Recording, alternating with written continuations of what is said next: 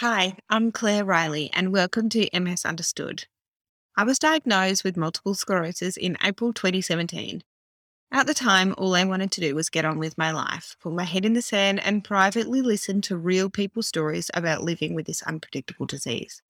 I was deep in denial, terrified about the unknown ahead, and I felt really alone.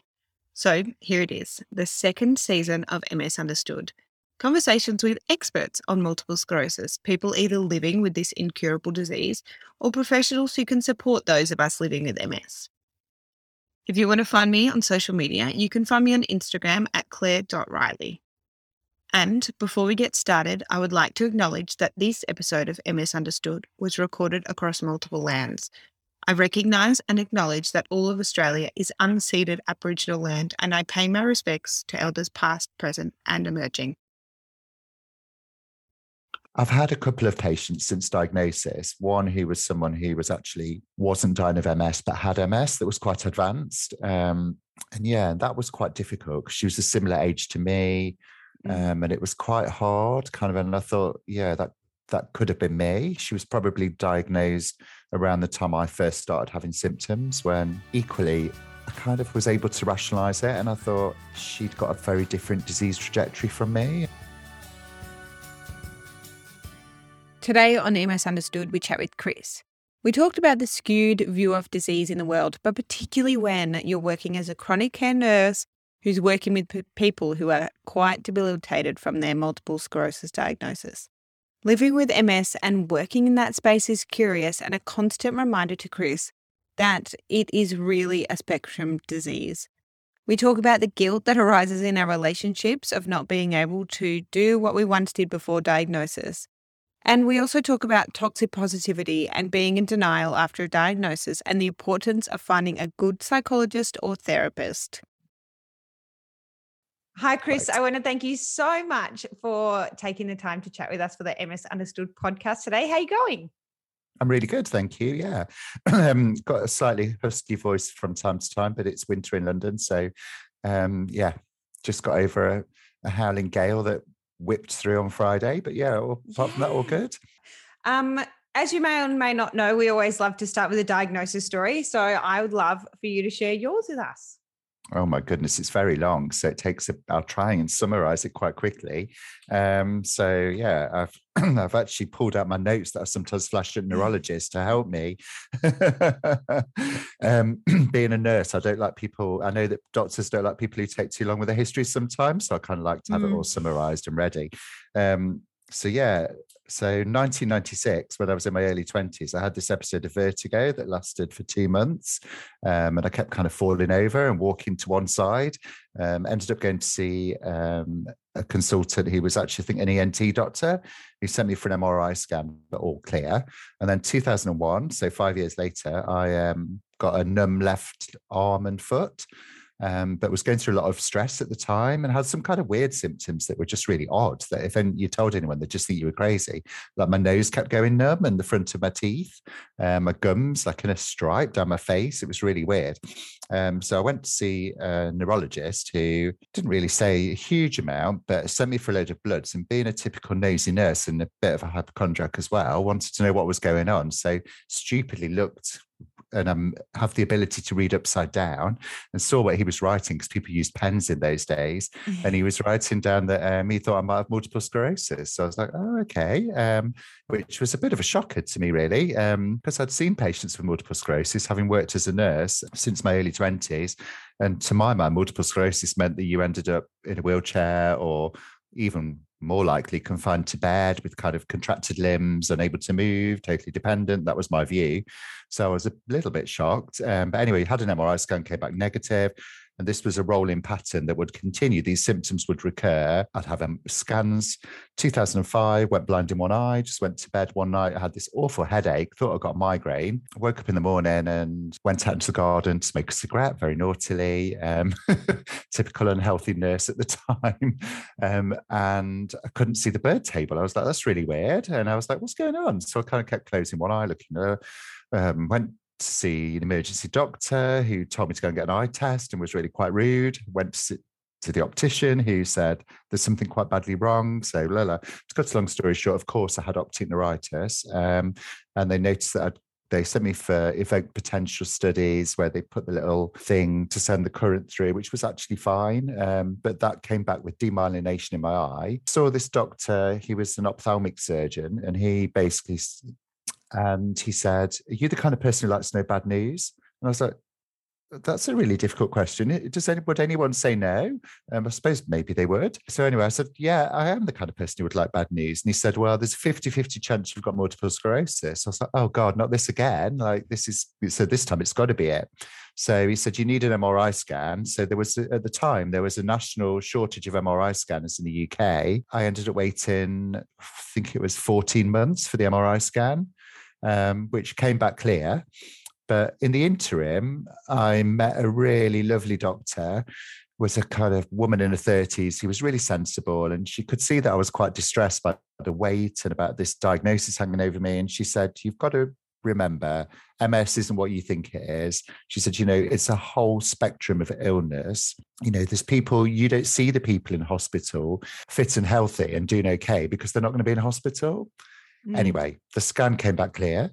Um, so they said you haven't got MS, so you're discharged. So anyway, the pattern continued. Ended up 2009, had a really bad episode where my hand was numb, my leg was numb, and I was yawning all the time and exhausted. I didn't know what was wrong with me. By this point, I was like, well, they keep telling me I might have MS, but every time I have an MRI scan, I haven't got MS. Um, went to see another consultant, and he said very little. And it was the so he copied a letter to my house. So I got home from work, opened the letter that was on the doormat, and it said, "Thank you for referring this thirty-something-year-old man. I am almost certain he has got multiple sclerosis, and would be very surprised if he hadn't." So I was like, "Oh, um, would have been nice to, that to be mentioned before the letter came." Anyway, scan came back negative, and this just rolled on and on. And sometimes would go like three years, four years, five years, even. And kind of, I just got to the point this was part of my life that they'd keep telling me I'd mm. got MS. And in my head, I thought that I'd maybe, I thought, well, maybe I have got a kind of MS, but it's clearly really uh, a slow form of MS and I'm okay.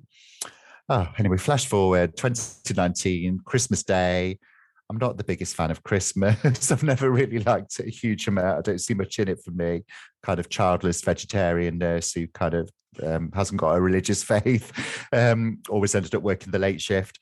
Um, but anyway, I, I, was off and sat at home watching TV, and I suddenly noticed that my foot was numb. Um, over the next two weeks, it gradually crept up um, the whole of my left leg into my lower back, going right into my rib cage. Um, felt particularly tired, and I just thought, this is probably just a back back thing or something. I'm a, you know, I'm a nurse in my late forties. This is what happens to us. It'll get better. Anyway, two weeks later, I ended up ringing the GP and I was on the park walking the dog when she called me back. And she said, You need to, I'm going to send an ambulance for you now. And I said, I'm, I'm walking my poodle on the park. You know, this isn't a thing. Anyway, turns out I'd got transverse myelitis. So, and this was the point I was actually diagnosed. So, finally, the MRI scan showed some stuff. So, it turned out I'd got eight lesions in my brain and lesions in my C spine, lesions in my um, sacral area as well. That was how it all started. And I actually was at my desk at work. So, this is the corker to this beats the letter on the doormat. Um, and stupidly, I hadn't tied it up. I didn't even think, oh, this is probably MS. You know, didn't think by this point I'd had probably five MRI scans that were all negative. So I just thought, oh, it's my back, you know, it's just my back or something. And, you know, I didn't really think anything of the fact that they booked an urgent MRI scan and stuff that I had it done within 10 days. Doctor rang me at one of the neurologists and said, oh, um, just to say the scan does show that you've got MS. Um, I was like, you've just rung my work extension to tell me that I'm in the office. so it was a bit of a, I mean, this was pre lockdown. He didn't need to do this. You know, it was kind of, wasn't mm. because there was no outpatients. But I think in his defense, I think he thought that I knew that was going to be the case. I think, given my history. And I think he also thought he was saving me time rather than sending me to see a general neurologist. He was like, oh, I'm doing him a massive favor. He could just go and see an MS specialist straight away. Ah, wow. So, there we are. so there's, there's so many things in mm. there that, firstly, you know, like you said, as a nurse, you yeah. The expectation of MS is in a wheelchair, incapacitated, unable to feed themselves. Yeah. you know, all of those things, which is interesting that, you know, as a nurse, you think that. But then the person who said to you, you don't see the people who don't need to come to the hospital which I suppose is the thing, isn't it? Is the people who are quietly going about their lives with MS is we don't hear the stories from them, which is why we're doing the podcast because they don't need to tell their story because they can mm-hmm. keep getting on with their life. Then I suppose I want to ask you as as we keep going through your story about you're a nurse, you were diagnosed with MS, yeah, and then COVID happened. So I suppose the first bit, um, I mean, I worked, I was a cancer nurse for a couple of years. I gave chemotherapy on an oncology ward. Um, and now I'm actually a palliative care nurse. So I see patients with terminal illnesses or chronic life limiting illnesses. Sometimes that can be MS as well. Um, right. How does that um, make you feel if you're like working with someone who is in palliative care because of their diagnosis? Yeah, it's really interesting. Um, I suppose it's like when I worked in oncology, we did get that viewpoint. Like we only ever saw the patients who were in hospital because of their cancer treatment, and we saw the bad cases. You know, we didn't see mm. the patients. We didn't know if people got better or if they were never they never recurred or they were in total remission forever. You know, kind of mm. or you know cured. That wasn't a thing that we saw. We saw the patients because they were in hospital. So again, we had a skewed perspective of cancer in a way, and you kind of have to remind yourself. It's like my job now. I see the the patients who are dying because of a disease, not the patients who are living well with the disease.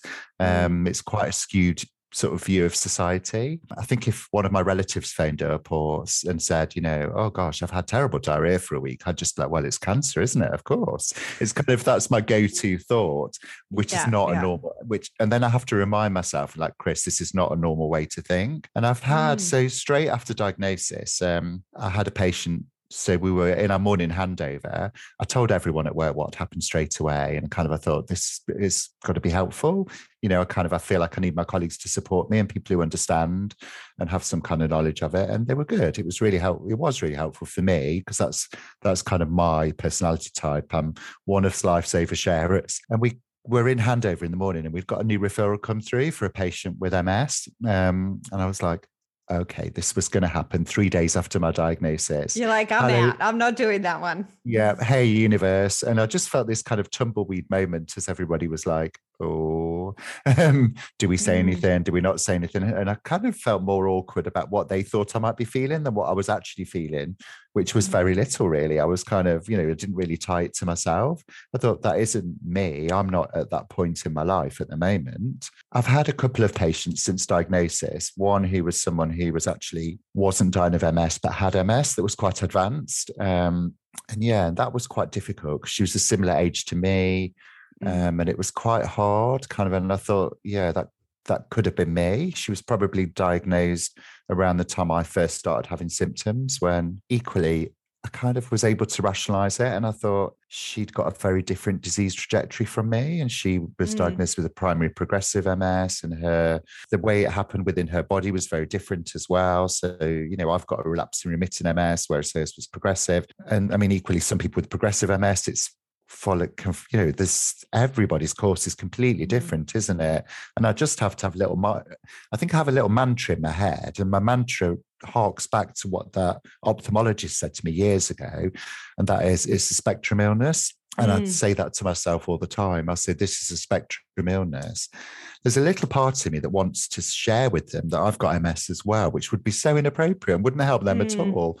But mm. although who knows, it might do, but um, maybe it would make them feel a different way about me. I don't know. Who knows? They're not there to listen to my issues. Kind of, I'm there to listen to theirs. But yeah, there's that curiosity, just like, oh, it's a fellow MSer. Let's talk. Mm. but actually, it's not the time or the place, really. it's so interesting too, given that your first symptoms or the first time you told anyone about having anything to do with now what you know is MS was. Did you say 1994? Um, 96, yeah, when I first had 96. the vertigo. But I and, mean, and it, we talk about how um, the, the the earlier, the quicker you are diagnosed, the better off it is for your your progression long term. And like, so you had nearly 20 yeah, years, nearly 20 years or yeah. 15 years of waiting. And so I think in, in the scheme of things, it's so interesting to see that. I mean, from all I know, yeah. is your symptoms are relatively um, non-intrusive given that though, I would love to ask how your symptoms show up now. So the numbness in my leg, in my left leg, actually went, um, but I've been left with like my two middle toes on my left foot are numb. Um, I had loads of nausea as well, and that was quite recurrent, and it stayed thematic. That that continues, um, and I get episodes of nausea. I get um, vertigo that comes and goes quite easily. Um, I'm really kind of easily travel sick by just nonsense. Like if the dog gets her lead twisted around me and I spin around to like get the lead mm. back rather than use my arm, then I'm dizzy kind of thing. So I have to be a bit careful or not watch a train come into the into the tube station, things like that. Um, and then I had another I had a relapse early summer last year. And I kind of again stupidly thought nothing of it. I just started to get this um, sensitivity in my legs all the time and real weirdness, just weird symptoms. Again, that symptoms that if you describe them, people would think you were crazy. So I started to think that the floor was wet. Um, and I'd be walking into the kitchen with bare feet, and I'd think there was a puddle of water on the floor um, under my left foot, and I'd feel like my foot was going to slip because it was so wet and cold. And it was, of course, then I'd look and it wasn't wet; it's just my foot. It's me. Um, but I ignored it, and then I got this kind of burning thing in my leg. So as well that like a thing called allodynia, which is where um, innocuous things are painful. So like just a slight pressure on my leg would actually cause not like a pain, but a discomfort and a burning, more a burning than anything else. So like um, it's always the dog. My dog features a lot. Um, but if the dog lay laid on my lap and she put a paw on my leg or something, it would be like that's really hot, like a hot mm. water bottle on me. So I ignored it. Anyway, my, I had a telephone appointment with my neurologist because um, thanks to COVID diagnosis, it took me 18 months to actually meet her. But um, yeah, no, I mentioned to her, I said, Oh, I've got this burning in my legs. And so she was like, Yep, we'll bring the MRI scan forward. Let's do it now. Um, and I've got a new lesion in my brain. Um, so it was a, a centralized um, nerve pain that's come from this brain lesion. So that continues, unfortunately. I've still got that. So um, more my left leg than my right, but it's kind of just a real irritant. It's kind of a lot of a lot of heat and burning. It's like someone's yeah. rubbed deep heat in my leg all the time. So, you know, like a lot of people, is your symptoms are primarily invisible. If someone yeah, looked yeah. at you from the outside or watched you walking or whatever, people wouldn't know anything different. No, Unless maybe like, you were dizzy so, and kind of yeah, yeah. Yeah, um, yeah. When I get really tired, I did it at work the other day. I kind of stumble a bit sometimes, but apart from that, and I kind of almost like I did nearly sort of slide over to one side the other day. But yeah, they are very discreet. So my symptoms are mostly mm. sensory rather than motor. So I can yeah. actually, I'm fully mobile. Um, I mean, fatigue, the one that I kind of thought, oh, that's not even worth mentioning. We've all got that. Um, but yeah, mm. the MS fatigue, wow, that's the thing, which is quite annoying. You mentioned a partner earlier, either before we started talking or while before I started interviewing. Were yeah. you with that person when you were diagnosed? Yeah, we've been together for 11 years. So yeah, I was. Oh, but yeah, right. He he was really supportive, like super supportive and has remained so. He's really good. Um, yeah, yeah, which is good. But it doesn't stop the guilt because kind of my life has just changed irrevocably and kind of um I used to be a really mad theatre fanatic, and I used to go to see plays about twice a week. Um, mm. We'd go uh, weekends. Paul and I would go, and we'd walk all around London. Um, we only moved to London nine years ago. We were we're fanatics about London. We just love it, and we'd go walking for miles and miles. Um, Paul's got a granddaughter and a grandson and we'd be over there like go you know kind of and i just feel like all of that it's had to like well just like unravel mm. part of that like lockdown was kind of part of it as well because you yeah. just couldn't do those things it's i'm just so tired i just can't do it it kind of just doesn't seem to be a thing i'm the kind of main money earner for the two of us and the dog um and paul is a creative so paul is an artist um so his income is very flaky at times, which is fine. Mm. Um, but yeah, it's kind of I can't really cut my hours down. I can't kind of, you know, so I have to prioritize work because it's got to be. We've got to live mm. and we mm. need to pay for our flat. Um, you know, we've got a typical London mortgage which cleans the bank account out. So um, yeah, so I've eh, but that carries with it a guilt as well because although I'm kind of dedicating time into work and then sometimes just um, collapsed on a Saturday um, and just laid on the sofa all day. Kind of you feel mm. that kind of guilt. Um, yeah, and it's interesting. I always, um, well, I'm trying to share, as you know, um, as many different stories as possible. And yeah, speaking with someone from the LGBTQIA plus community Yeah. was really important to me, or has been, and will continue to be really important to me. But it's interesting that what you're saying is just relatable. Like I feel that, you know, my Yeah, yeah. husband, we we met rock climbing, so we're both Ah. very outdoorsy. I can't. I mean, I can walk. I'm mobile enough, but I I'm, I'm not going rock climbing on the weekends. yeah, yeah, and yeah. he's out now, gone for a bike ride, and um, while I can go for a bike ride, I then spend the rest of the day lying on the couch because I'm yeah, stuck. yeah. So Yeah. it's it's interesting that although you know we're in different relationships or whatever, that Yeah. the things that we're still feeling are just the same. I imagine, you know, similar. Yeah, yeah, yeah. I've always described myself as indoorsy. I'm kind of one of those. I've always been like a piss. Although I love to walk, I'm like just so not an exerciser. I'm really bad at it. I'm so naughty.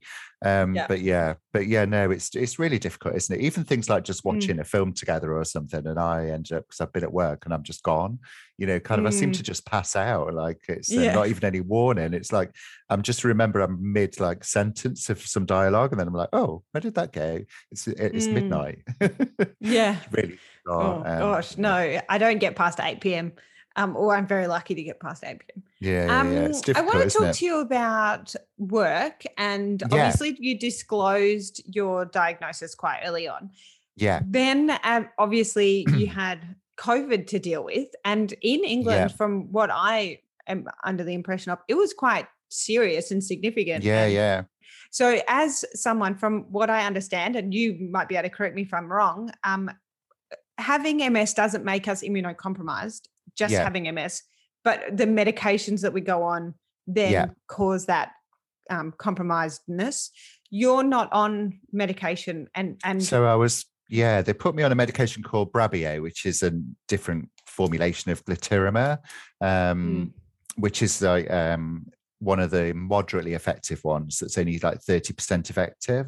And the reason for that was because I'd got, I've had a problem with a recurrent urinary tract infection. So they didn't want to put me on immunosuppressants until that was sorted out. And unfortunately, it's Yeah. still being sorted out. Um, so yeah. That's nuts because UTIs, like, so my dad's Yeah, a yeah. nurse and he always talks about, and I used to get them quite often, and I think I'm getting them less, but he says Yeah. that they actually make people.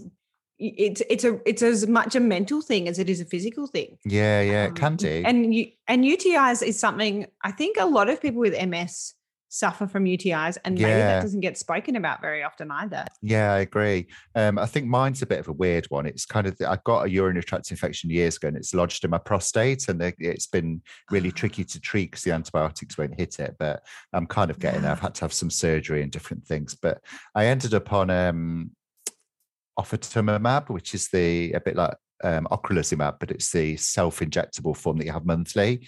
Um, which they gave me that so that they could stop it if things went wrong, which was probably a good idea because they had to stop it because things went wrong. And I've got the urinary tract infections came back with a vengeance. So I'm just Mm. waiting some possible more surgery and then hopefully go back on that. Um, but yeah, I wasn't immunocompromised, um, but it was all a bit kind of yeah, a bit tenuous. You were kind of because everything was so new and it was this new Mm. virus. You were kind of thinking, oh gosh, am I at more risk because I've got MS or you know what is going to happen? Um, I didn't feel like I was at more risk or things were going to be worse. I felt like actually there were different other issues, like the fact I'm a bit, I've got high blood pressure. And I used to smoke like a chimney when I was younger. And I thought maybe those things might make me more risk at risk, but um, yeah, I actually caught COVID really early in the um, first wave, and I kind of thought, oh gosh, this um, could go really badly. Um, and I thought, well, you just not much you can do about it, but just sit it out and just see what happens. Because at the time there was no treatments at all that they were using, and actually, bizarrely, I was much better than some of my colleagues who got it, who Mm. don't have MS or didn't ever smoke or have not high, got high blood pressure. So I don't know what kind of fluke that was, but I got through it somehow. Anyway, and I was fine. Yeah, it was not too bad. I just couldn't smell or taste anything for a week, and then that that was the kind of extent of my symptoms, really. Wow. Um, yeah, because I thought oh, maybe this will like cause a relapse or something, which was a high risk, Mm. really, because getting it, obviously getting an infection can increase your risk of a relapse.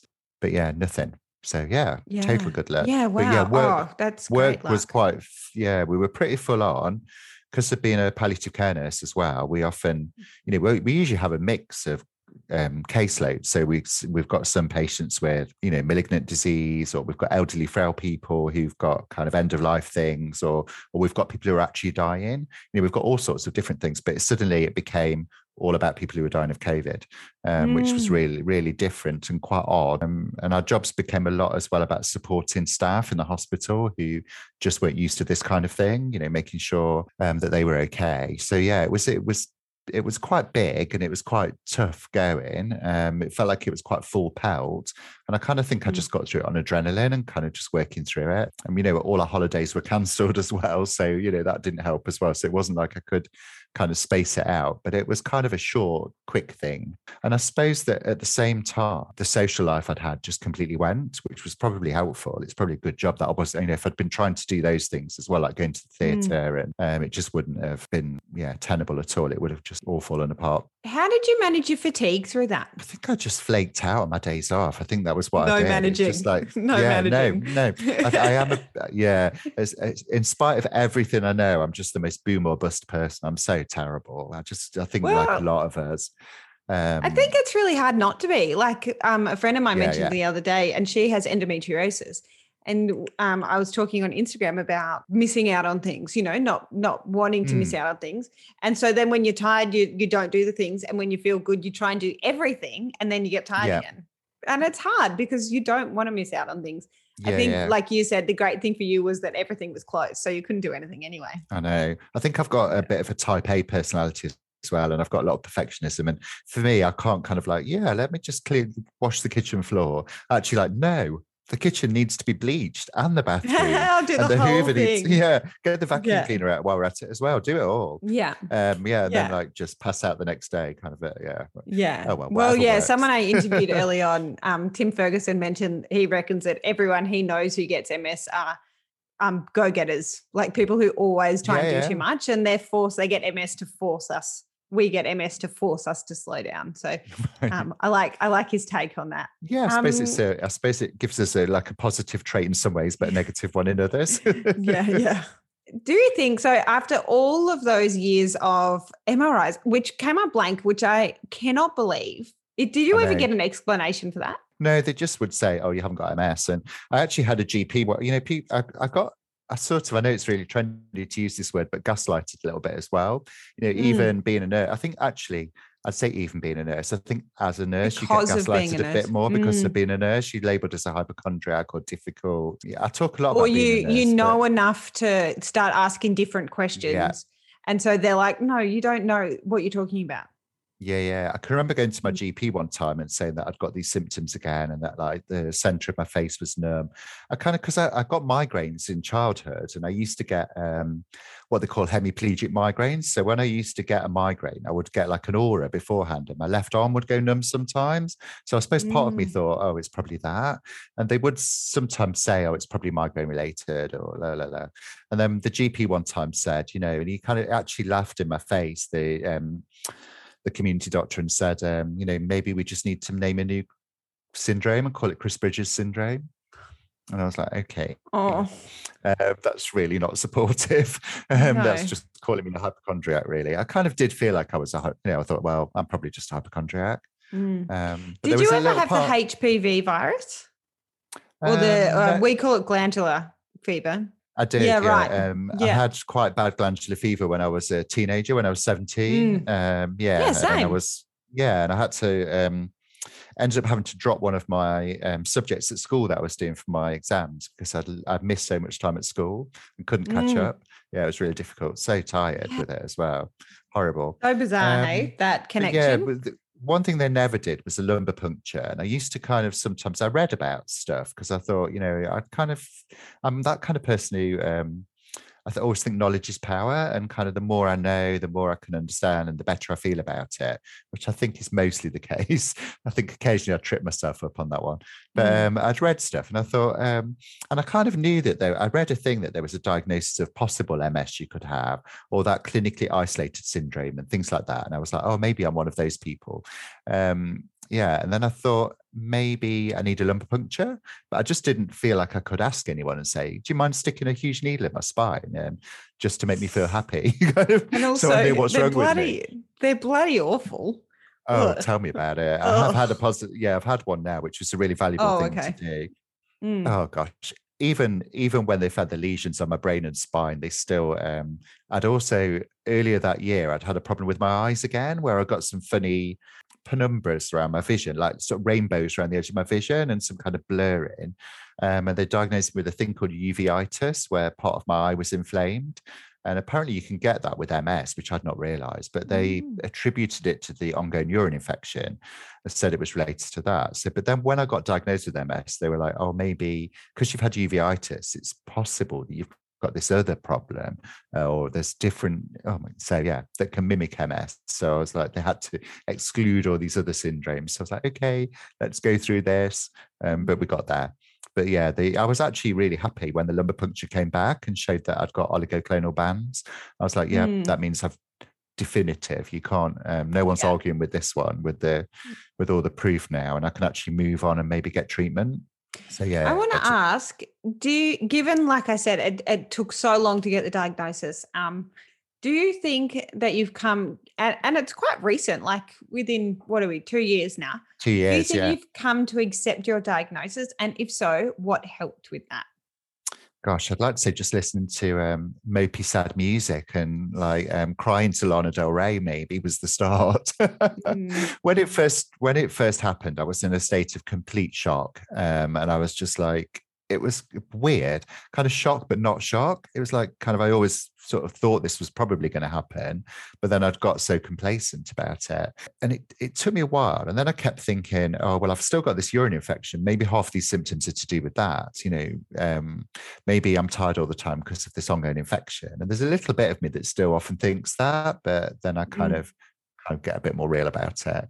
I think what helped me accept it was to kind of think more along the lines of this isn't a disease process that has to be one thing.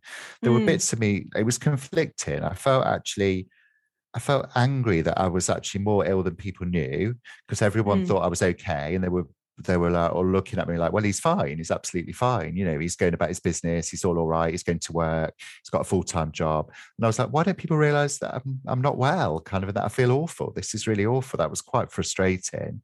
But then there was mm. another part of me that felt guilty for not being ill enough. And I thought, actually, I should be more ill. How dare I kind of say that I feel terrible when I like see these people who are on Instagram who are having terrible times or on forums or message boards who are describing this awful time they're going through where they can't work and they can't do this and that. Um, and that which I was having these quite devaluing thoughts. So I think it was just a process I had to follow through to go through all these things in my head and kind of give myself a bit of a talking to, mm. really so I'm now under a, I'm under the specialist neurology hospital in London, and they have psychological services. So I asked to be referred for because being a, a palliative care nurse as well, I'm used to all this stuff, and I'm kind of like, yeah, you've got adjustment disorder. You need treatment for this because we'd see that in complex grief with kind of people mm. who's who after like a certain amount of time, you know, they're they're still stuck in this place. You kind of would say, oh, they've got adjustment disorder. So I, I was like self-diagnosed adjustment disorder. So um, and who knows, maybe I have, maybe I haven't. But yeah, um, unfortunately, I'm still on a waiting list for the psychological therapy like a year down the line. But I think the thing that's really helped me is kind of is I think my partner's support has been massively helpful. I'm also um, over therapied from the past as well. I had an episode of depression and sort of stress burnout that was sort of partly work related, partly life, um, and had some th- a few years of therapy, which I was lucky enough to get as funded therapy in England. Um, so I think I've kind of got those tools as well that kind of help me. I think for me, one of the big things I find really difficult, I'm really bad with toxic positivity. Um, I'm really bad with denial as well. I find it really hard. Mm. It's so difficult. Um, I really struggle sometimes when we get patients at work who are just in complete denial. I kind of accept it and I embrace it for them. And I think, you know, if this is the way you want to be, we'll go with it. If you are never some people will never ever accept what's going on to them and you just have to support them and work around it but i'm not sure yeah as protective as it can be as a mechanism i think it can also be quite a destructive thing Yeah, oh, absolutely. I think everyone after diagnosis should see a therapist or psychologist. Yeah, I, I agree. I mean, realistically, I think everyone on the planet should see one if they Yeah, get a chance. total. But um, but particularly after a diagnosis. Um, Yeah, so agreed. hopefully, hopefully get into that soon. Yeah, yeah, Um, yeah. I've got two questions I love to ask everyone at the end of Oh, the do it. Tell me the best thing to have happened to you because of your MS. Oh, I've actually met some really nice people um, who've got MS, which is lovely. Mm. Um, just through, so initially, I kind of got a bit obsessed with like wanting to be on forums and being this like 100% died in the wall nurse. Um, I ended up wanting to help everybody and kind of whatever was wrong. They'd be like, people would be typing things like, I remember a woman, she complained about nausea and this pill the doctor had put her on. And I was like, I can tell what's wrong here. It was really obvious to me that she'd got this kind of, it sounded like she got a slowed up gastric tract and something was going on there and she needs to be on this kind of pill. So I was like, you need to get back. So I couldn't help but kind of try in a very gentle, non-medical way, because obviously I wasn't seeing her, to say, you Mm. need to get back to the GP and you, you know, you need to think about a different medication and try and ask these questions. These are the questions I would ask him. Um, yeah. And so I had to kind of stop that. But so I've given up the forums pretty much, don't go anywhere near them. Very selective who I follow on Instagram. Um, and which things I listen to or watch. Mm. Um, but at, in the process, I did meet some really amazing people from um, someone from New Zealand, someone from Scotland, and um, who've been super helpful, and people more locally to me as well. And they've all been kind of just um, virtual friendships, just via Mm. email or messages or kind of Instagram and stuff. But actually, they've been amazing. So I think that's a really good thing. And what is something you would tell people to make MS more understood? Oh, oh, the thing that I've said multiple times already, I'll say it again because I love this. It's a spectrum illness and it's just not one Mm. thing. So MS doesn't mean what I thought it meant when I was a student nurse was that Yeah. you were kind of in bed and that none of your arms and legs didn't work at all and um, you were totally dependent. Yeah, I would say that it's a, it's it's varied. Mm. Thanks so much, Chris, for taking the time to speak with us for the MS It's Understood okay, it's been a pleasure. today. Thank you very much. It's been a joy. I've enjoyed it.